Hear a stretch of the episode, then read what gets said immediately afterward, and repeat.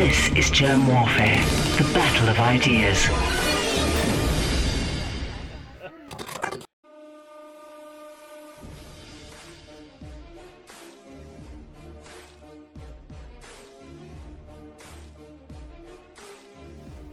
My name is Germ. This is Germ Warfare, the battle of ideas. I hope I'm going to say this correctly. Matt Lemire. Thank you for joining me in the trenches. Thank you. Happy to be here. Did I get your surname correct? You you did, um, but you put the syllable in a place that I don't normally don't put it. It's Lohmeier. You got it. Yeah, that's right. Lohmeier. Lohmeier, no, I want to. I want to. Lohmeier. I must say it correctly. If it's your name, I must get Yeah, it correct. So it's it's it's Lohmeier. Matt Is Lohmeier. You were a pilot at Top Gun. That's correct. Almost. What was it like? Let me let me let me specify Okay. what I mean by almost. Okay. because like you, you know, the the details matter, um, and I I want people to have an accurate picture. But Top Gun is a U.S. Navy fighter pilot specialty school. I was Air Force, and so all of the Air Force parallels that exist in the Air Force fighter pilot world, you know, Red Flag is a uh, is like the Navy Top Gun school, but all of the fighter pilots who are the best of the best in the Navy go through Top Gun school. Now, I've interviewed on my show some Top Gun pilots. I've got friends that are Top Gun pilots.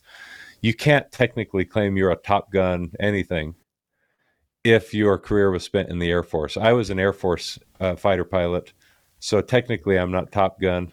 I'm as good as any Top Gun pilot. I flew F-15Cs. That's an that's a single seat air to air. Oh no ways!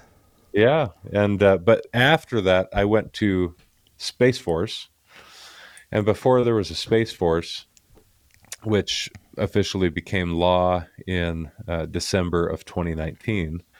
I had been in uh, after the fighter community. I had been in what's called the Air Force Space Community because the Department of the Air Force here in the U.S. owned all of our national security space capabilities. And then under the Trump administration and with a bipartisan vote from Congress, the Space Force became a reality in December of 2019. And I found myself as an officer and then a commander in the U.S. Space Force. And, um, but yeah, so technically that's, that's my nuanced answer to whether or not I am a Top Gun. I'm not really a Top Gun pilot, but uh, I was a fighter pilot for the Air Force. Wow, that was a very expansive response to um, a, a joke question. I know, dude. I see. I don't know if it's OCD or I don't. I don't think I'm. I'm on the autism scale, but I do care about the details. And um, I was going to follow that up with a, with a, with another joke, asking what it's like to fly with Maverick, but I can tell you all about that. Yeah, no, no, no flight experience with Maverick. Have you seen uh, Top you know- Gun 2? I have.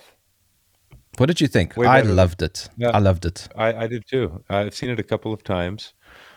Uh, in fact, someone who's a colleague of mine who's got a team of uh, people in Washington D.C. I'll be out there speaking uh, at. In fact, the um, I'm looking at my wall calendar.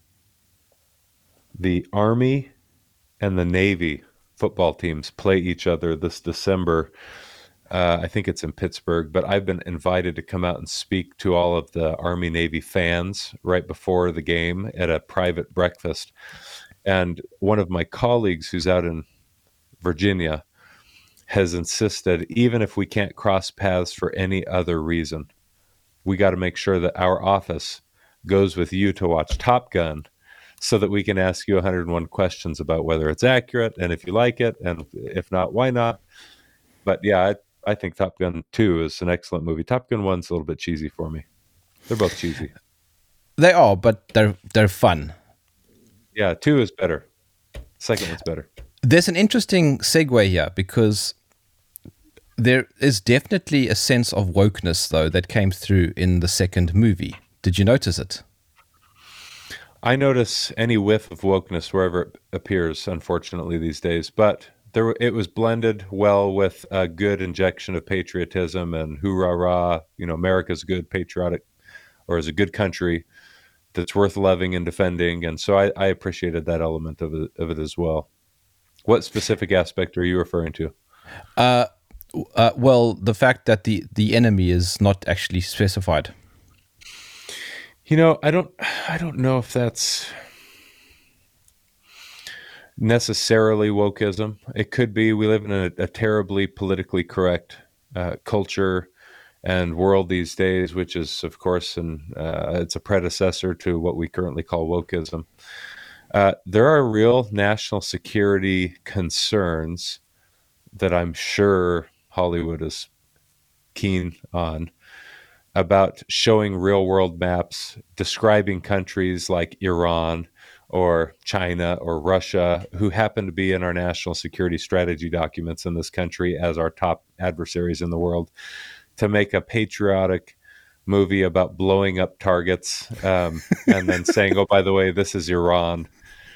You know, what's the messaging that the United States is trying to convey? And I think they're just uber sensitive to that kind of thing. You know, even you know, even probably a conservative movie maker is is more sensitive today than they would have been ten years ago, twenty years ago to those kinds of things. Mm. Okay, Matt, let's talk about your bio. Okay. So, take me through it. Okay. Well, I was born on the morning of. You don't want to start there, do you? It was 1981. I'm 40. 40 this year. it was a cold you and know, stormy never, night. it was. I don't know. It probably wasn't. I was born in Tucson, Arizona. Um, but it was December. I was born in December. I'll turn 41 this year. Yeah, I you know, I guess my bio briefly put, I I I never had an ambition of being in the defense department, of being in military. Um, didn't have a military family, but um, I was recruited to play basketball in college, for college, I should say, and the Air Force Academy uh, is where I decided to go, and didn't end up playing college basketball for very long. You know, it lasted a year, and I quit. Uh, it was uh, not really enjoyable. Um, but I ended up flying jets for the Air Force. Uh, I did that until 2013 that's when I came into the Air Force space community, and the mission I was doing in, in the space community was space based missile warning. That's where I gained some expertise in, in, in our space capabilities. And there are essentially two different types of missile warning that we do there's ground based, radar based missile warning. We've got something that was established during the Cold War called, called the Distant Early Warning Line, the DEW line all up along the northernmost latitudes of the United States and into Europe and over into Alaska. We've got these ground based radar sites looking for intercontinental ballistic missiles coming over the North Pole. But in addition to that, as the you know the next decade uh, came and went, we started to populate the space domain with an in, with infrared sensors in a, a missile warning architecture in geosynchronous orbit and so those IR platforms are constantly on the lookout 24 7 for heat signatures anywhere on the globe from uh, and frankly most people will be surprised how much by way of heat signatures the united states detects on a day in and day out basis in the middle east for example and how many rockets and missiles are launched how many explosions are happening in the world. And so you get to see those kinds of things with infrared sensors. But that's my career from that point forward in 2013 to 2019 was spent in the space based missile warning sector of our national security space enterprise. I was a aide de camp for a four star general uh, who's now in charge of the, the Space Force, Jay Raymond. And uh, I left being aide de camp to go off and get uh, a couple of master's degrees at uh, Air Force or Department of Defense def- funded uh, university opportunities. And uh, so, one of my master's degrees, which I pride myself in actually, is in military strategy. Uh, it was the best education, formal education I've ever received. Although I'm kind of a self-taught person, I see you like books, and mm. and so do I. And um, you know, there's no better teacher than the diligent student. Getting into, we've got an abundance of information available to us in our lives these days. Uh, but yeah, I I uh, got that master in uh, military strategy, came out and was in command of one of two units that are in charge of our nation's uh, space based missile warning architecture. and did that for one year until I was fired for uh, writing what became a best selling book, Irresistible Revolution. The subtitle of the book tells a lot more about what the book is really about. It's Marxism's Goal of Conquest and the Unmaking of the American Military, because some of the critical social justice activism that the world had watched unfold in this country and in other countries, in, in, the, in the West specifically, uh, for the last couple of years, unfortunately permeated our military at the ground level. And uh, there's been a platform for what I could, you know, what you can rightly term left wing political activism in our military. And to, to put a, a bow on this idea of, I guess, uh, on my bio, um, at least as far as my military bio is concerned, uh, I was fired in May of 2021 for writing that book because I really believe it's important for militaries, especially the United States military, to, to be relatively apolitical. Uh, it's traditionally been a bastion of patriotism and conservatism, but it's important that regardless of who's in office, uh, regardless of the citizens' partisan policy disputes, our uniform wearers. I mean, we get them ugly for a reason. We shave their hair off and put them in the same uniform when they go through basic training. And it's like, hey, you're all the same. We don't care about your race. We don't care about your economic background per se. We don't care necessarily about any of that. What we care about is lethality as a force, about unity as a force, about tackling the same mission together and your oath to the Constitution. That's it. Uh, we don't care if you're a Democrat or a Republican. We don't care if you believe in God or not. We care about you doing your job and doing it exceptionally well in defense of the American people. And what I saw was a radical left wing politicization of our armed forces. So I wrote a book about it, traced it, traced its roots to Marxist ideology. I think I did a pretty good job because I know what I'm talking about for the most part with that stuff. And um, I published it, spoke about it, and was fired the next week. And uh, ended up separating from the military in September of 2021. And since then, I spent the past year involved, unfortunately, and somewhat necessarily in the political arena. Try, I, I founded a PAC. I've, I work with a nonprofit called STARS, uh, and um, I've been speaking around the country as well and uh, trying to inform people what's going on in our military. Showed up on shows, podcasts, etc. How did you get an interest in military? Uh, you know, I didn't get an interest in the military until I was in the military. But again, it was being recruited. You know, honestly, I mean, I, I didn't have ambitions to to spend my life in the military until I was in the military, flying jets for the military, and I thought, you know, I want to learn more about my country. Supposed to defend this country that I've never studied. I, I like to read and study a lot. I never looked at American history of all things. That's embarrassing. I was a U.S. Air Force Academy graduate who didn't know anything about American history. That's surprisingly, perhaps uh, surprisingly, an easy thing to do is be a college graduate and know absolutely nothing. And so I set set to trying to learn a little bit about why this country is uh, great. I really believe it, it was founded on great ideas and ideals and principles. And uh, the more I learned about it, frankly, the more I wanted to serve the country. I thought, you know, we need good soldiers, so to speak. Mm. We need good people who who love their country and are willing to defend it at all costs. And unfortunately, that mentality is fading because uh, even patriots and, and yeah. maybe in some cases especially patriots are like uh, this place ain't worth defending uh, mm. uh, and you know in some in some ways they're right about that too given where things are headed but you know the ideas and ideals of america are exceptional i really believe that they're yeah. they're great and they're worth defending the last two and a half three years of all this nonsense that we've all been through um, has created very strange paradigm shifts, uh, and and one of them has been uh, rem- a remarkably anti-Western sentiment. Um, right. I'm sure you I'm sure you've noticed, and I live in a BRICS in a BRICS nation, so I can see that. Um, and in many ways, it's it's justified, right? But in many ways, it also isn't. And speaking to somebody like you actually is quite refreshing You know, I'm a pretty refreshing to talk to. Cheers. I'm humble. no, but, but- you know, there's. I think your point is valid. Uh, there's plenty of things I'm critical about, by the way, of Western civilization, and I'm about as true of a patriot uh, and an America-loving guy as you can get. I mean, I love our country. I don't like what's becoming of our country. I think it's deserving of our skepticism and criticism at the moment.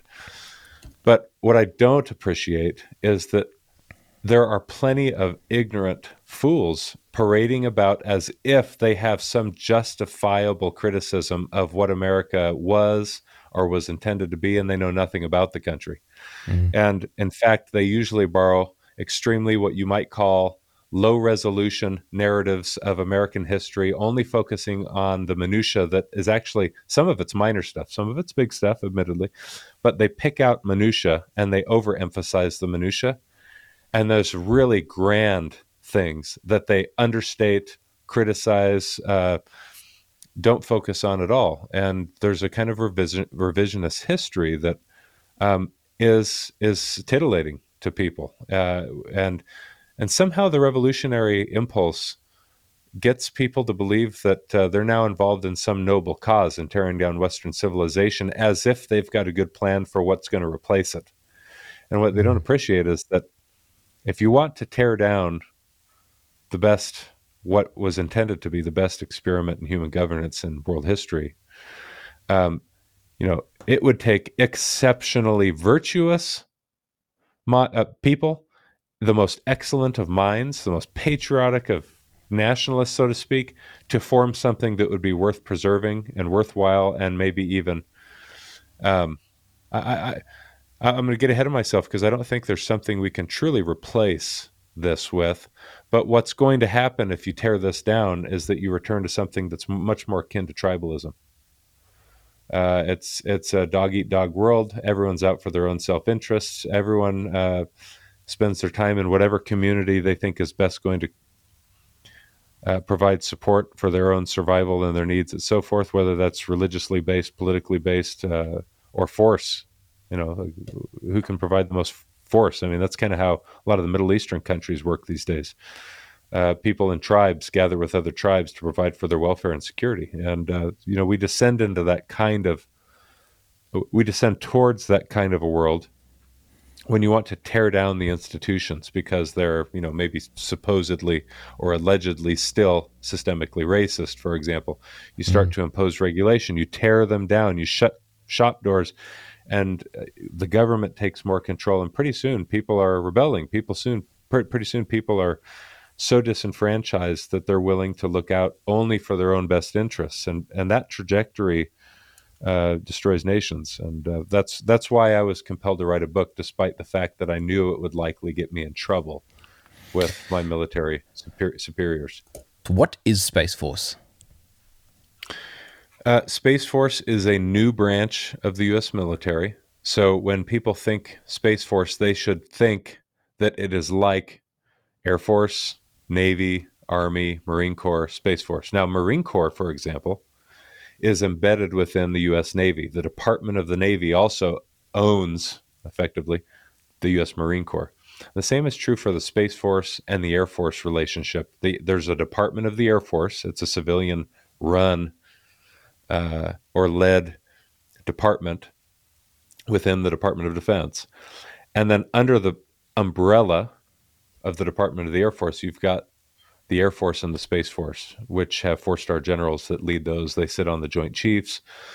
So, Space Force, as a new branch of the military, has only been around since December of 2019. But as I mentioned, all throughout the Cold War, the Air Force was responsible for uh, operating this our, our national security space capabilities. Anything from the GPS that shows up on people's phones, the blue dot that they've got on their Google Map or their Apple Map, the the GPS that farmers are using free of charge, or aircraft in the civilian sector are using, to strategic communications for some of our political leaders um, and others, to um, uh, intelligence gathering, uh, to missile warning, as I'd mentioned. All of those basic things we've been doing for many decades from space, uh, in space, through space, And uh, there are other things that the human imagination might lay hold upon uh, that for decades now, also some big brain people uh, in the government have been trying, you know, problems they've been trying to solve, ways to exploit space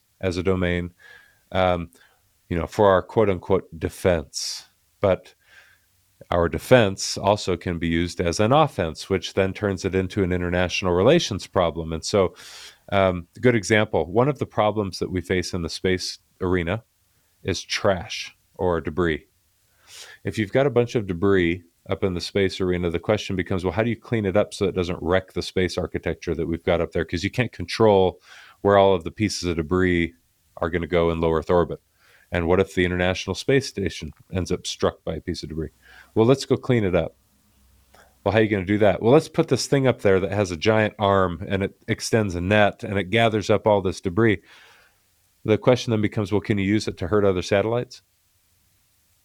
And uh, the answer is always yes. Well, potentially, yeah. And it's like, well, that's potentially a weapon. We can't do that because it'll create an international, you know, crisis. Uh, China will start threatening Russia will start to, you know, that you starts an arms race. And so one of the challenges that Space Force has is both providing protection for U.S. assets and our allies' assets in space and on the ground, but also going about that mission in a way that doesn't create, um, that doesn't escalate international tensions or create misunderstanding uh, and uh, so the U.S. will point to Russia and China and say, hey, look, they're acting in ways that are harmful in space or dangerous or potentially threatening. And then Russia and China point at the United States and say, hey, look, they're acting in ways that are threatening or potentially harmful in space. And so everyone else is the bad guy. And yet again, we've got a space race. Yet again, we've got an arms race. And uh, just about anything anyone can imagine taking place in or through or from space there's a chance someone's already been thinking about it for a very long time or even beginning to develop those ideas into capabilities. But yeah, that's Space Force is a branch of the military. It's not something that Trump that Donald Trump could have done independent of Congress. It's not something his administration could have established independent of Congress. But he had the fortitude, so to speak, to make it a reality. But it had been mm. a long-standing idea that had been championed uh, by both Democrats and Republicans in the Congress for a couple of decades. But Matt, you've been onto YouTube. The Earth is flat and space is fake and gay. Right. Yeah, that's true. And so they've really got their work cut out for them in the Space Force because, you know, first we got to get a space. Um, you know, what's what's funny about that? I, am going to put you on the spot again, just like I did in the beginning. Are you flat earther? Are you no, flat earther? No, no, no. No, but okay, I do enjoy right. the conversations. Well, I got a lot to say about it. I shouldn't. I, you know, I didn't a few mm. months ago because it wasn't worth thinking about to me. But what I'm surprised at is just how many people are are, and there's more and more people that mm. like the idea. And um, some of the people I've spoken to that are flat earthers um, I suppose no matter what platform I speak on, someone listening is going to be like, "Oh yeah, I've been thinking about that. I wonder if that's true." Mm. Uh, some of these people like to point to the Bible as their justification for their their changing worldview, and it doesn't help the situation that. Um, and I understand very well the text they're pointing out in the Book of Genesis about the yeah the firmament, the waters below and the waters above, and so forth. Um, it doesn't help that we've understandably become completely skeptical of the narratives and information that are fed to us by our untrustworthy governments. And so, w- what is preposterous, however, is the fact that every nation on the earth who has any kind of a functional budget is becoming quite focused on developing space capabilities, launching things into space, becoming what we call a spacefaring nation, that they've got hundreds or thousands or tens of thousands of employees, both in the private and government sectors, working on space exploration and in military capabilities. And it's all just a big hoax. There's no outer space. Uh, but we've tricked all of these people. Not only did we fake moon landings, but we've we've tricked them into thinking there's actually an outer space up there We've tricked them into thinking the Earth is flat, and all these rocket launches we're doing, and all the intercontinental ballistic missiles we've tested. I mean, that's just all for show. It's all fake, and we've tricked everyone. And you have to ask at some point, for what purpose? To what end? Like, why are these governments spending trillions of dollars in in toto to just trick everyone that the Earth is really? We got to keep that under wraps. The Earth is really flat. I mean, that that starts to become really problematic. Uh, first off, I've got a book on my shelf behind me. I do want to point this out too. Um, Isaac Isaac Newton wrote uh, Principia Mathematica or the mathematical principles of natural philosophy in like 1690s, and he's trying to describe the motions of uh, the orbits of uh, the celestial bodies, and he's laying out information about gravity. He's very honest in what he thinks he can demonstrate or prove mathematically. I mean, the guy basically invents calculus in his 20s. Um, he's one of the brightest minds we've ever had. Um, he knew in his day, just like many people have for centuries before him, that the earth was round.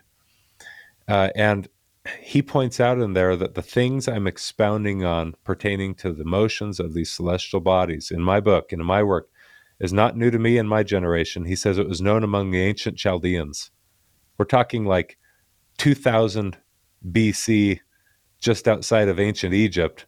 These guys, including the builders of the pyramids from the millennium prior, had some better working understanding of the precession of the equinoxes, of the solstice, the solstitial alignments uh, of our sun, moon, stars, and they seem to even align their architectural design plans with the cosmos. And we point at them and say, ah, ignoramus. They wouldn't even know how to use an iPhone. But it's like these people, they understood the world in which they lived. And frankly, they paid a lot more attention to the stars. And if you just spend a, a couple of weeks staring at the phases of the moon, it doesn't take a genius to start to put together like, how is it that these phases of the moon are actually created? Well, the moon might be round, but but we're a flat we're a flat we're a flat Earth in a round universe, and and and each of them have a different answer for what is the moon? Is it is it a round object? Um, is there mm really an outer space? Uh, and I've heard different answers from all these flat earthers. Yes, some think it's just lights. It's a light show that God has placed up there, and others think no, they're round, but the Earth is flat. Mm. He made us special. Um, a lot, a lot of odd, and you miss out on a lot of beauty and figuring out how all this stuff works. That's if you if you adopt a false paradigm. I flew jets, and remember, we've launched things into space that I've actually watched the Earth from, and it's not pretend. Like we do a mission in the military, for example. We do a private mission with NASA, the civil civil mission, not private, the civil mission of of space exploration and so forth. That's not pretend stuff. Uh, I've talked to people on the International Space Station while they're on the International Space Station on a video conference, and not everyone in the universe is involved in a grand hoax to trick you into thinking that the earth is round when it's really flat. Um, the, you know, what's far more fascinating to dig into, because I agree some of this is interesting, titillating perhaps. They, they even invoke electromagnetism to start to describe why it is you can't get to the edges of the earth or why it is that Antarctica is everywhere about, about the perimeter of this flat earth. What's far more interesting to me is to actually try to begin to understand the real conspiracy in the cosmos, why it is that gravity and electromagnetic forces conspire together to make everything round in the entire observable universe. Uh, every, everything, and I want to say, and this is from like years ago with Neil deGrasse Tyson's book, Physics for Astrophysics for People in a Hurry, but everything that is substantive matter and the colder reaches of the universe, you know, this hard, cold, touchable matter that you and I interact with on a day in day, day out basis here on the Earth, that is over a thousand kilometers in diameter, cannot help but be round. It, it will be squished together or pushed or forced together by gravity and electromagnetism to be round. And even at the microcosmic level, things that you can't even see with your eyeballs, Atoms. you get into an electron microscope to the atomic and subatomic levels, things are round in this. And there's this ancient Hermetic principle. Uh, it's one of seven eternal principles that the ancient Hermetists will tell you is a key to understanding the universe and the cosmos. They say it's called the principle of correspondence, as above, so below. And the idea is that if there's something that you can't quite get at by looking up at the cosmos and, and, through observation or demonstration, maybe the answer for it is right under your nose and vice versa. And I'm oversimplifying the idea. Maybe the thing you can't quite get at or understand through your observable experience right under your nose, maybe the answer is laid out all above you at the grand cosmic level or the macro level. And so mm. the more we've gotten into the truth of reality in the sciences, and there's plenty of falsehood and dogmatic assertions in the sciences too. I'm well aware of this. And so the challenge for the interested seeker is, is sorting through all of that. But the more you start to dig into reality, you start to see, I think the ancient Hermetists were onto something when they say mm-hmm. there's this principle of correspondence, as above, so below, from the subatomic level to the grand cosmic level and the swirling of galaxies and the formation of stars and planets and so forth it looks an awful lot like what's going on under the electron microscope. And yeah, so starting to appreciate that kind of thing, you can actually, for example, understand how we put things. Well, you don't even need to understand that to put things in orbit, but there's a beauty to all of this that um, I think you miss out on when you entertain false but interesting tangential paradigms like the flat Earth. And um, and that's, that's and I mean, bad and I mean, I said this to my wife a few weeks ago. We were out in the bush for a few. I mean, we we try and get out into the bush quite regularly, uh, just to get away from everything. And we were sitting in a hot tub, uh, wood-fired hot tub under the stars, in the middle of mm. nowhere, and we were just looking up, and and we were talking about this idea of are those just fairy lights, or are they stars? And obviously, we uh, came to the conclusion that they're stars. But here's what I said to my wife if they're just fairy lights and there's a dome around it, for me, that is immensely dark and depressing. That mm. if I'm going to take a religious view and say, well, God created us inside a dome with no way of escaping, um, it's it's immensely depressing. I mean, the the it's the exact inversion of freedom. Hmm. Yeah. Um, I was going to make a joke about something you said, but I shouldn't. You can. It's inappropriate. I don't know who's listening to this. I you, know you, you don't. You won't even censor me. No. Yeah. I'll, I really enjoy studying this stuff. That's not the joke, but I, I really enjoy studying this stuff. I, I think you know there's beauty. There's beauty all around us that's worth our time, attention, admiration, and we, we see too little of it unless we can get out into the bush and mm. um, spend some time under a, a night sky that is not obscured by light pollution. Uh, yeah. And just about any, anywhere I've lived in the last 11 years, I mean, you have to like get in a car and drive for a while so you can even see what's going on up there. And yet we think the ancients were the ignorant ones.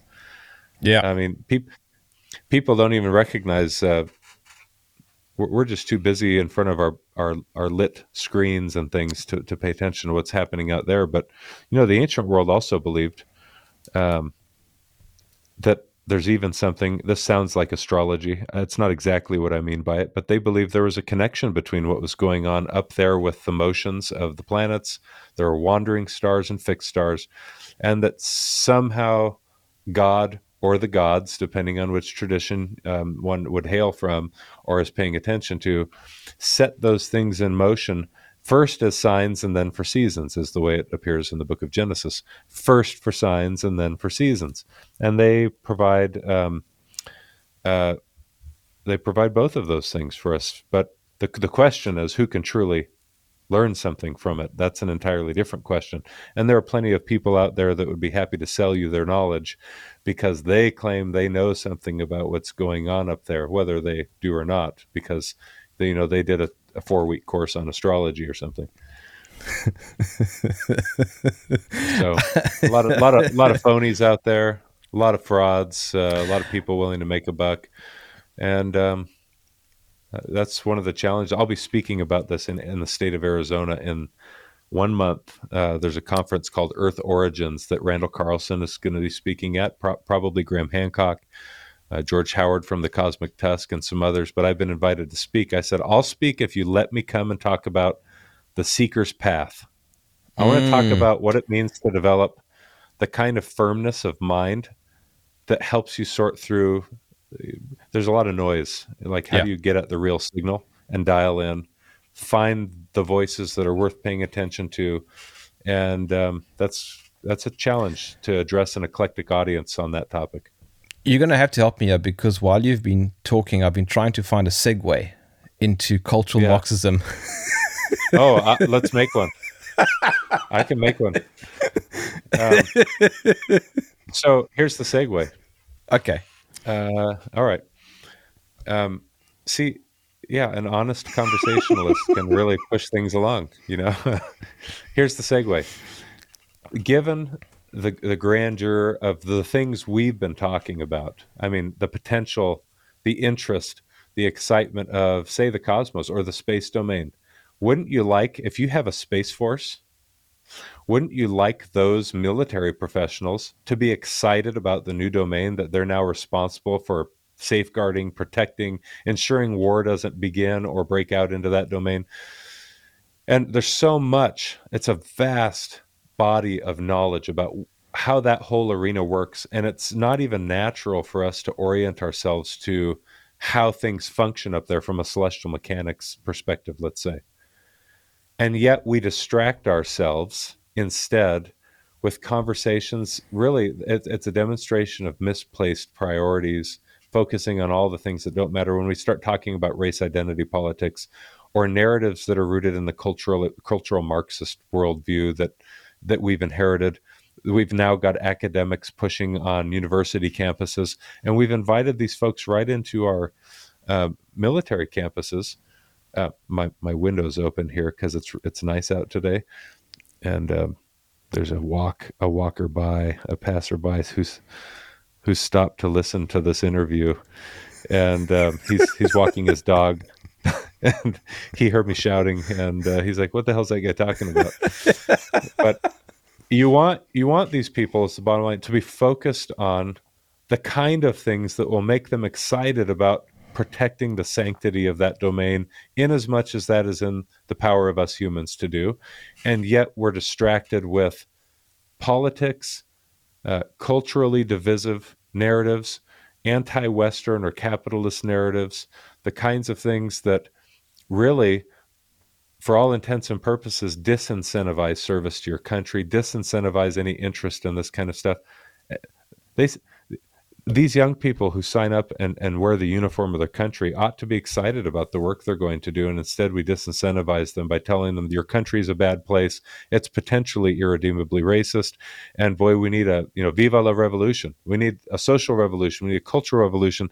And, um, and we need less white people doing it, you know, because they're bad guys.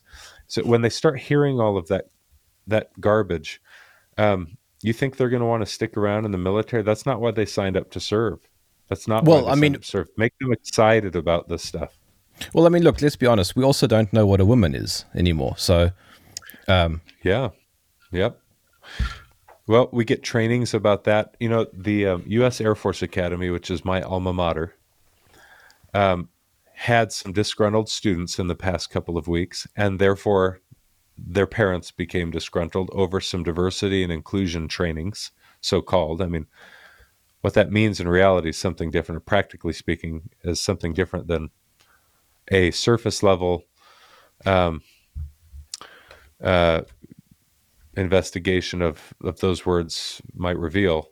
But these parents and these cadets became disgruntled because of a training that they'd received. And in the training slides, which have now gone public and which generated some negative publicity for my alma mater in the past week, what the training slides say is if we're going to practice inclusion now, we need to stop referring to our friends or our peers' guardians as mom and dad because that is exclusive language because you don't know if they've got a mom or a dad or a mom and a dad.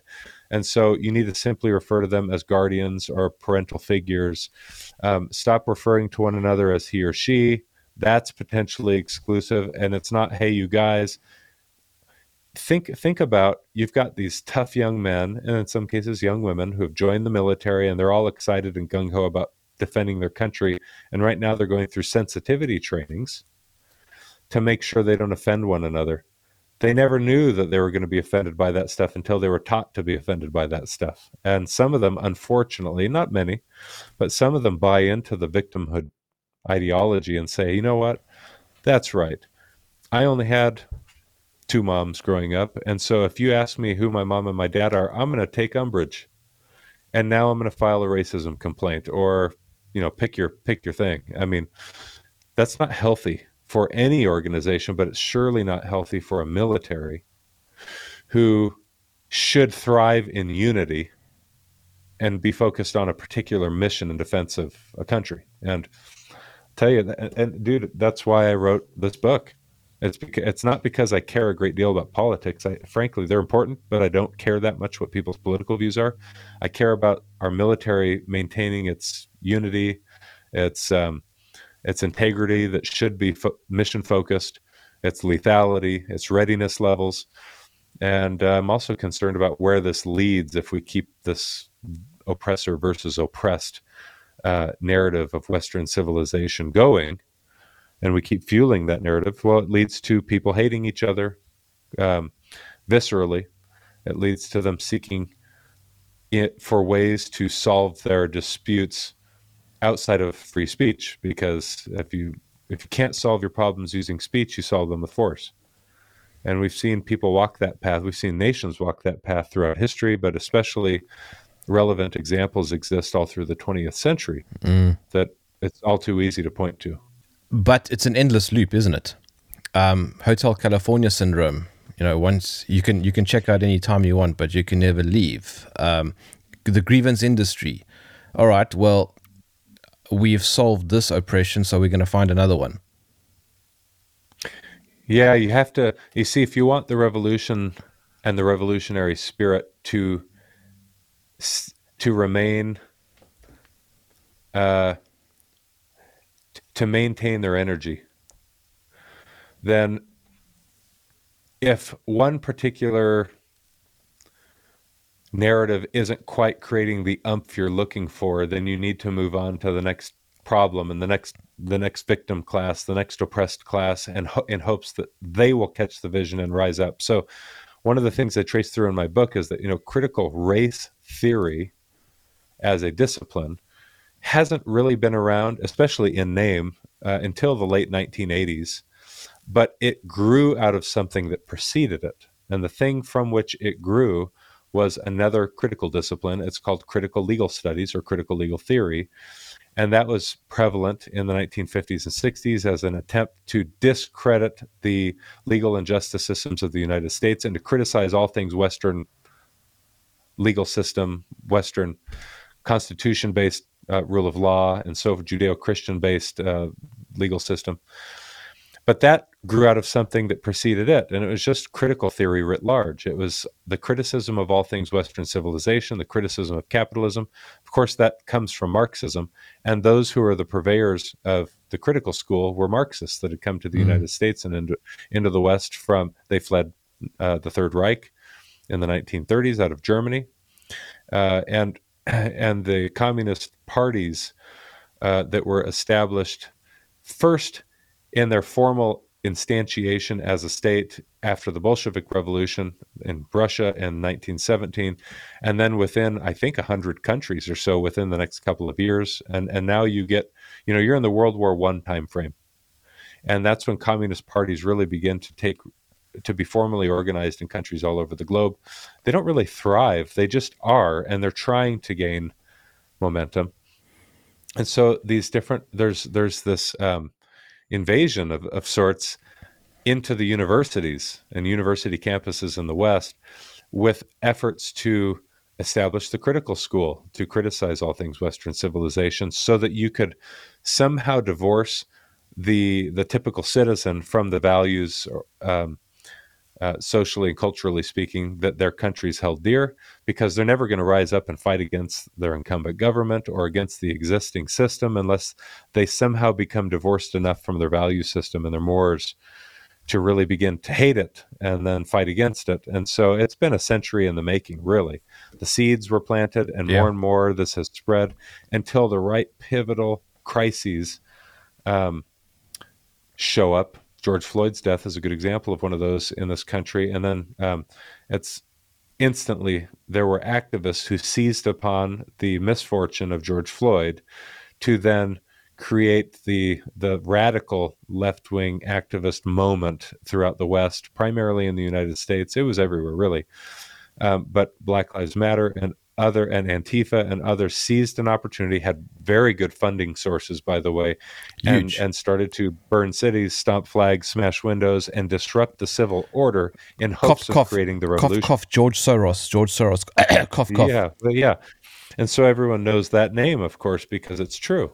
It's not just mm. a rumor. And and so, boy, what will the next thing be that allows us to seize a moment and to promulgate the kind of activist destruction in Western civilization that will, in turn, now here's what the useless and well, here's what the useful idiots and the useless scum of society, uh, to put it that way, and that's not even my words, that's from communist literature here's what they don't appreciate is that they're simply pawns in bringing about a revolution. Some of them hope for that revolution, but some of them just want to burn, destroy, loot, and get something out of it and move on. And what they're what the grand orchestrators of this kind of revolutionary spirit are actually hoping for is that enough people say, "Hey, enough is enough," and start to fight those people, start to kill them, uh, start to defend themselves enough to the point where there's now a great deal more bloodshed. If you start to have that kind of friction and violence uh, in society, that gives justification for governments to step in and start to use force to put down the revolt. And impose martial law. And then people become more agitated if we've reached that point, and you've got fratricidal and genocidal mm. violence that ensues. And uh, I mentioned that in the last chapter of my book. That's where things, that's what's on the horizon if the Marxist narratives and impulse are left unchecked and what's sad is that you can educate, educate, educate uh, society, people, and, and, and people fall all over a spectrum. It's kind of a big bell curve, and some really see the picture, and they're they're not many, but they really see things clearly. And then most people think, yeah, I'm uncomfortable with this, or yeah, it's a big problem, but you know, what do you really do about it? And they don't quite get it. But and then there's others that are like on the other side of that bell curve that are just totally activist in favor of and support of this kind of garbage that uh, wrecks societies.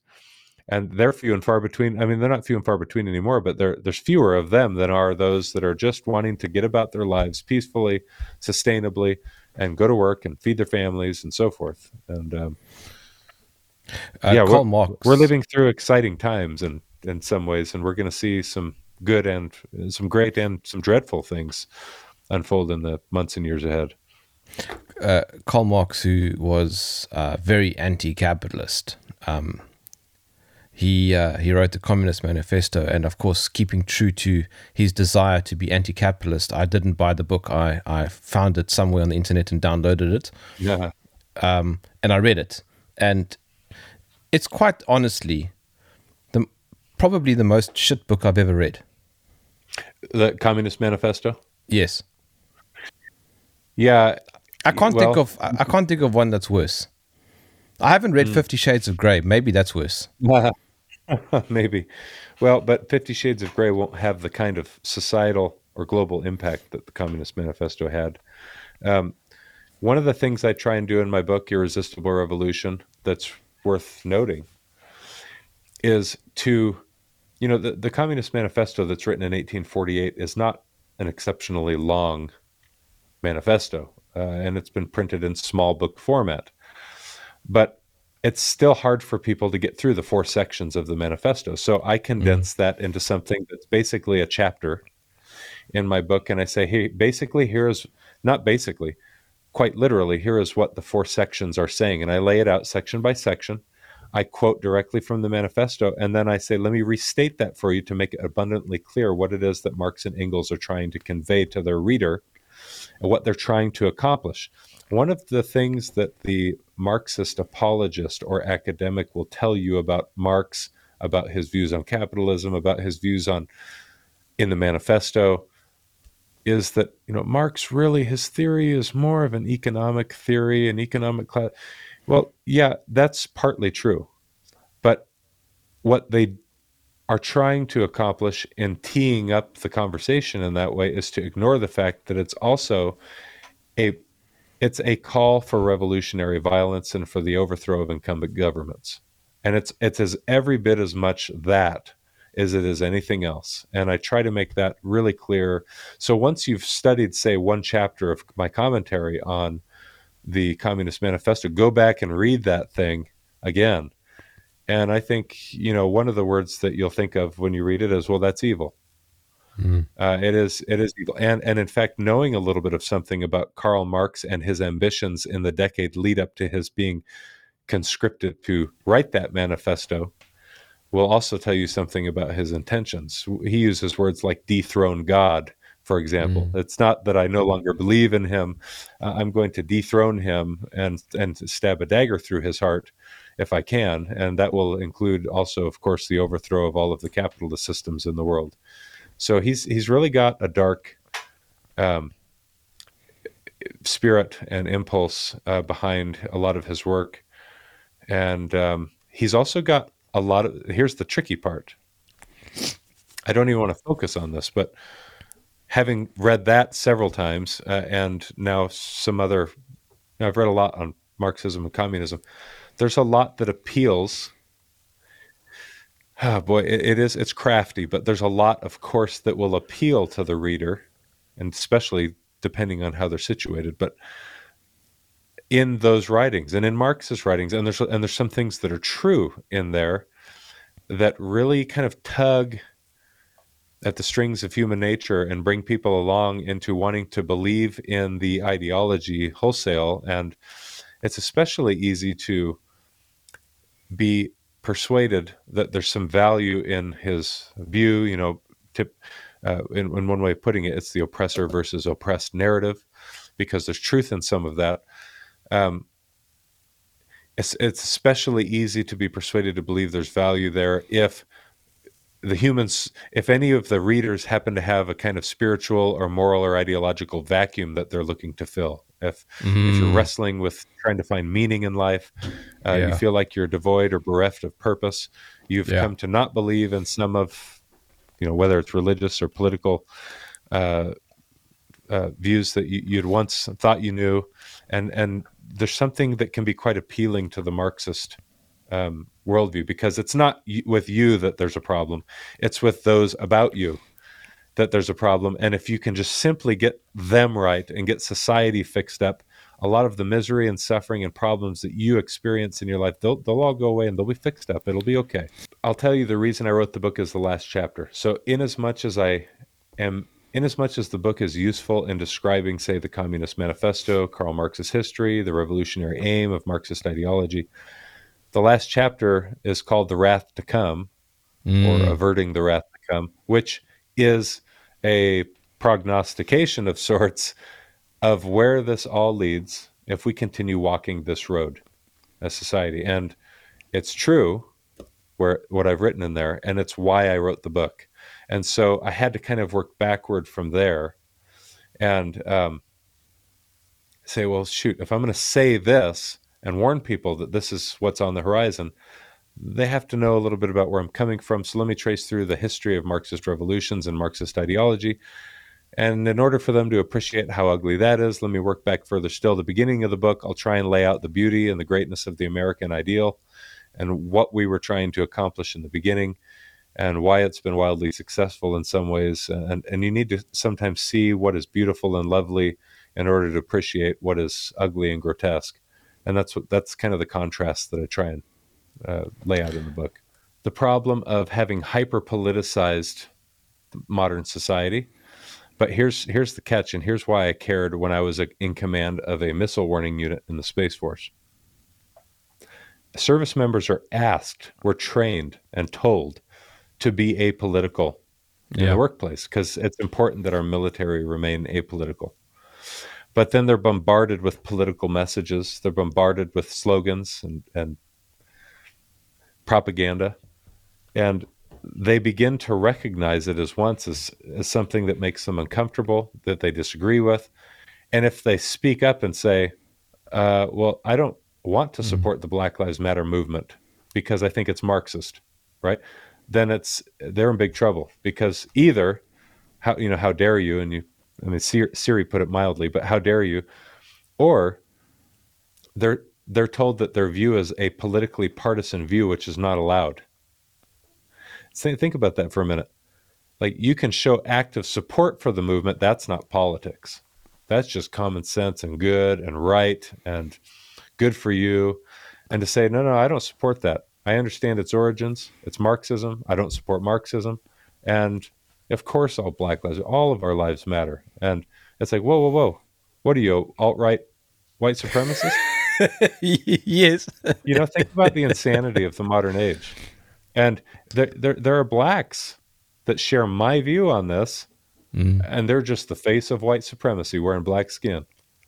You know, and like there was a guy running for governor out in California, uh, Larry Elder, black conservative. Yeah, and I know him. Left of him. Political, yeah, activists were saying that Larry Elder, black conservative, just like Thomas Sowell or uh, our Supreme Court Justice Clarence Thomas, who are all black. It's like, well, you're just really white supremacists running around, and mm. or you have black shame, or Uncle like, Tom. Give me a break. Yeah, Uncle. And, and, so it's so low and so mean and vulgar to, mm. to stoop to criticizing people if their political view doesn't align with the you know the prevailing narrative. Yeah. Uh, if you're if you if you don't vote for me, you ain't black. You know Joe Biden uh, when he's Brandon. running for office. I mean that kind of stuff. Yeah, Brandon, Joe Joe Brandon. Brandon.